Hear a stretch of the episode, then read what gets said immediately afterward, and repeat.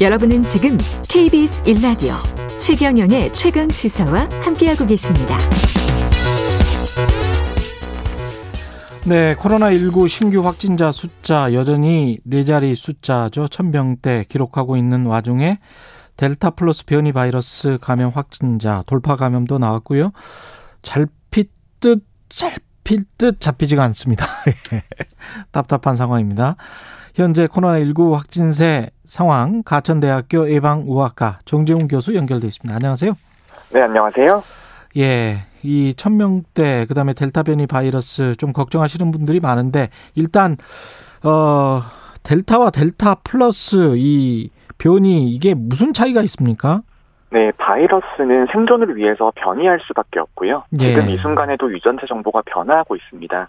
그런데 이 바뀐 유전체 정보가 임상적으로 중증도가 증가한다거나 전파력이 높아지는 방향으로 변하게 되면 그것을 우리가 우려가 되는 변이라고 부르고요. 예. 그리고 그 우려가 되는 변이 안에서도 지속적으로 변이가 일어나기 때문에 그런 임상적인 의미를 가지기 전까지는 델타 플러스 이런 형태로 부- 말, 말을 붙이는 거죠. 아, 그렇군요. 그러면 델타 플러스는 아직 우려가 되는 변이라고 과학적으로는 정의가 되지 않은 변이군요. 네, 아직까지는 델타 변이의 일종인 것이고요. 예. 우려가 되는 변이까지 우리가 확인되진 않았습니다. 그러면 전파력이나 위험성, 치명률 뭐 이런 것들과 관련해서는 아직 데이터가 없는 겁니까?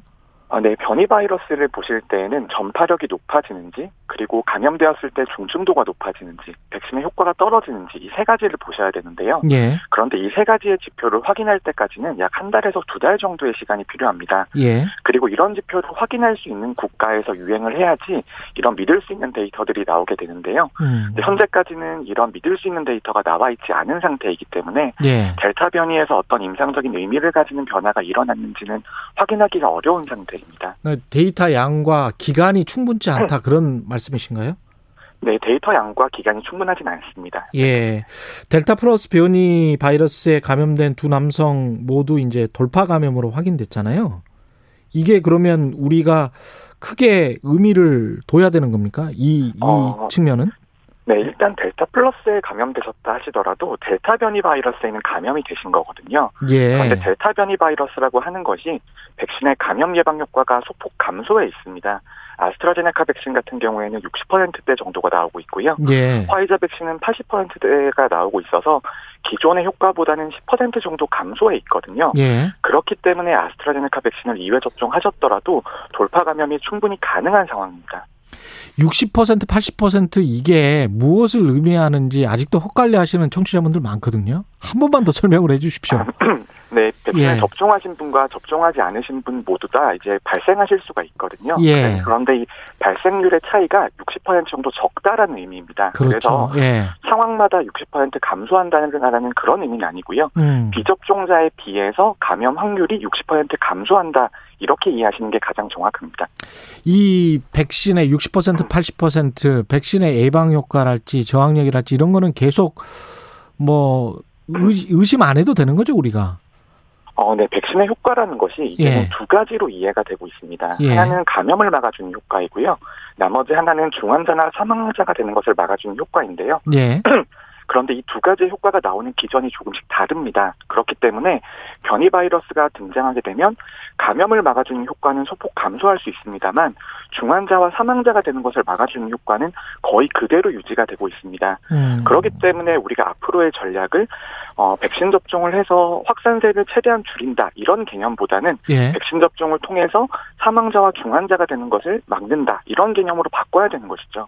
그럼 백신 접종률이 우리가 지금 1차 접종이 한 40% 정도 되는 것 같은데 백신 접종 이후에 치명률이 많이 낮아졌습니까? 그 이전과 비교를 하면? 네, 백신 접종자 같은 경우에는 아까 감염 예방 효과가 아스트라제네카는 60%, 화이자는 80%대 정도가 나온다고 말씀을 드렸는데요. 예. 사망 예방 효과 같은 경우에는 어떤 나라에서는 100% 가까이 나오는 나라들도 있습니다. 어. 그리고 안 좋은 나라들은 안 좋다고 하더라도 95% 정도가 나오고 있거든요. 예. 그렇다면 사망 예방에 있어서는 매우 좋은 효과를 보인다라고 봐야 되고요. 예. 감염 예방도 80% 정도 된 상태에서 다시 사망 효과가 추가적으로 적용이 되는 것이기 때문에 사망에 있어서는 거의 대부분 막을 수 있다. 이렇게 이해를 하셔야 됩니다. 그 50대 이하는 뭐 말할 것도 없고 2049 정도까지 20대부터 한 50세 미만까지는 치명률이 굉장히 낮고 확진자 숫자는 상대적으로 높고 뭐 이렇더라고요. 그다음에 이제 80세 이상 확진자 숫자가 적고 치명률은 높고 아주 높고 뭐 이런 상황인데 그래서 자영업 하시는 분들은 치명률을 가지고 거리두기 단계를 조절하자 이렇게 지금 주장을 하시는 분들이 있더라고요. 어떻게 보십니까? 음, 저는 코로나19 바이러스가 특별한 이유가 두 가지가 있다고 생각하는데요. 예. 첫 번째는 전파 능력이 매우 높은 상태에서 고위험군에게 치명률도 높은 두 가지 특징을 모두 가지고 있습니다. 그런데 이런 것들을 우리가 특별하지 않은 바이러스로 만들려면 치명률도 낮춰야 되지만 전파 능력도 어느 정도 감소시켜야 됩니다. 음. 그런데 지금 우리나라의 상황에서는 고위험군에 대한 보호는 어느 정도 완료가 돼 있습니다만 유행 차단을 위한 정도의 면역 수준에는 도달하지 못했거든요. 예. 그렇기 때문에 자영업자나 소상공인의 고통이 심각한 것은 잘 알고 있습니다만 그래도 한두 달 정도 국가 전체적인 면역 수준이 올라갈 때까지는 지금의 단계를 유지하는 것이 가장 안전한 전략이라고 생각합니다. 그러면 한두 달 정도는 지금의 현재 거리두기 단계를 서울 수도권은 계속해야 되고 다른 지역도 비슷하다 이런 말씀이시네요.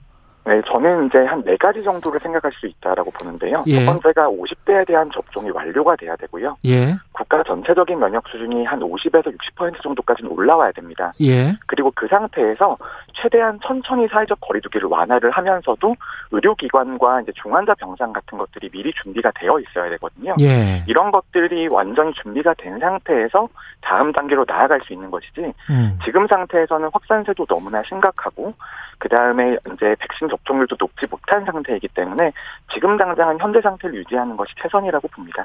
50% 에서 60% 정도의 면역을 갖춰야 된다라고 말씀하시는데 이게 접종으로 따지면 1차 접종만 그 정도로 하면 되는 건가요? 아니면 2차 접종까지 50에서 60% 완료 이렇게 어, 델타 변이 바이러스는 일회 예. 접종만으로는 감염 예방 효과가 매우 떨어져 있는 상태이고요. 아, 그렇군요. 2회 접종까지 완료가 되어야 되는데요. 음. 그런데 우리가 상반기와 조금 다른 점이 예. 상반기에 주로 사용한 백신은 아스트라제네카 백신이어서 1차 접종과 2차 접종 사이의 간격이 3개월 정도 됐습니다. 예. 그런데 우리가 하반기에 주로 사용하는 백신은 mRNA 백신이기 때문에 2회차 접종까지 한 달 정도의 시간밖에 안 걸리거든요. 네. 그래서 1회 접종과 2회 접종 사이에 그렇게 시간이 많이 뜨진 않을 겁니다.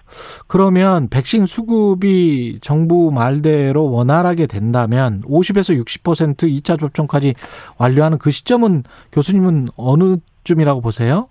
어, 저는 50대에 대한 접종이 완료되는 시점이 한 50% 정도의 전체적인 면역 수준에 도달하는 지점과 겹칠 수 있다라고 아. 생각을 하고요. 예. 저는 8월 말에서 9월 초 정도가 되면 그래도 50%의 근처에 도달은 할 수 있을 것으로 보입니다.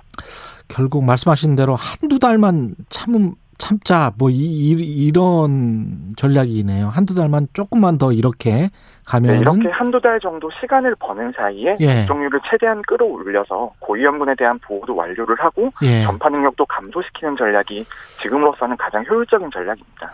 근데 우리가 이, 이 작년만 해도 올해 이맘때는 우리 마음대로 이제 살 수 있겠지 마스크 벗고 살 수 있겠지 이랬단 말이죠. 근데 이제 계속 다른 변이가 나타나고 그러니까 혹시 다른 뭐뭐 이상한 변이가 나타나거나 어떤 변수가 나타날 수 있거나 뭐 이런 게 있을까요?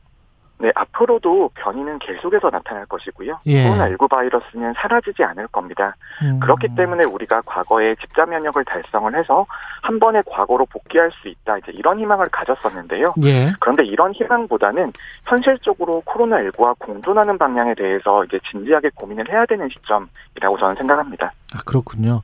그런 의미에서 미국 CDC가 2차 접종을 완료한 사람들도 뭐 실내에서 마스크 착용을 공고하는 쪽으로 갔잖아요. 지금 그러면 우리는 어 뭐 집단 면역이 돼도 실내에서 뭐 마스크 착용을 그러면 평생 해야 되는 뭐 이런 식으로 되는 건가요? 어, 평생이라는 개념보다는 예. 우리가 집단 면역 수준에 도달을 하면 모든 조치를 완전히 해제할 수 있다 이렇게 믿어왔었는데요. 예. 그런 방향이 아니고 하나씩 하나씩 조치를 내려가는 그런 방향이라고 생각하시면 될 것 같습니다. 예. 그래서 언젠가는 과거로 돌아갈 수 있겠지만 그런 변화의 방향이 급격하진 않을 것이고요. 예. 하나의 조치를 해제했을 때 특별한 문제가 없는지 확인을 하고 돌다리도 두드려 걷는 그런 방향으로 접근을 해야 되는 것이죠. 돌다리도 두드려 보고 잘 해야 될 텐데 결국은 이제 백신 플러스 알파 그 알파가 마스크 손 씻기 뭐 우리가 가지고 있는 그 예방 수칙 뭐 이런 게 되겠습니다. 네, 개인적인 그 예방 수칙과 방역 수칙을 준수하시는 것이 매우 중요하고요. 예. 그리고 아마 올해까지는 개인적인 수칙은 꼭 준수를 해 주셔야 될 것으로 보입니다. 치료제에 대해서는 어떻게 생각하세요? 치료제 가능성 뭐 나왔다가 지금 계속 들어갔다 어, 그러는데 예. 네, 저는 치료제에 대해서는 치료제가 성공적으로 개발이 된다면 도움이 될 수 있다고는 생각을 합니다. 예. 그런데 치료제라고 하는 것이 백신을 대, 대체할 정도로 높은 효과를 보이기는 매우 어려운 상황이거든요. 아. 지금 개발된 백신이 매우 감염 예방 효과도 높, 높고 중환자나 사망자가 되는 것을 막아주는 것, 것인데요. 음. 걸리지도 않게 해주는 것과 걸리고 나서 치료해주는 것의 차이는 매우 큽니다. 그렇기 때문에 치료제보다는 백신 내 접종에 더 힘을 써야 됩니다. 알겠습니다. 오늘 말씀 감사하고요. 지금까지 가천대학교 예방의학과 정재훈 교수였습니다. 고맙습니다. 네, 감사합니다. 8월 5일 목요일 KBS 일라디오 최경영의 최강 시사 여기까지입니다. 고맙습니다.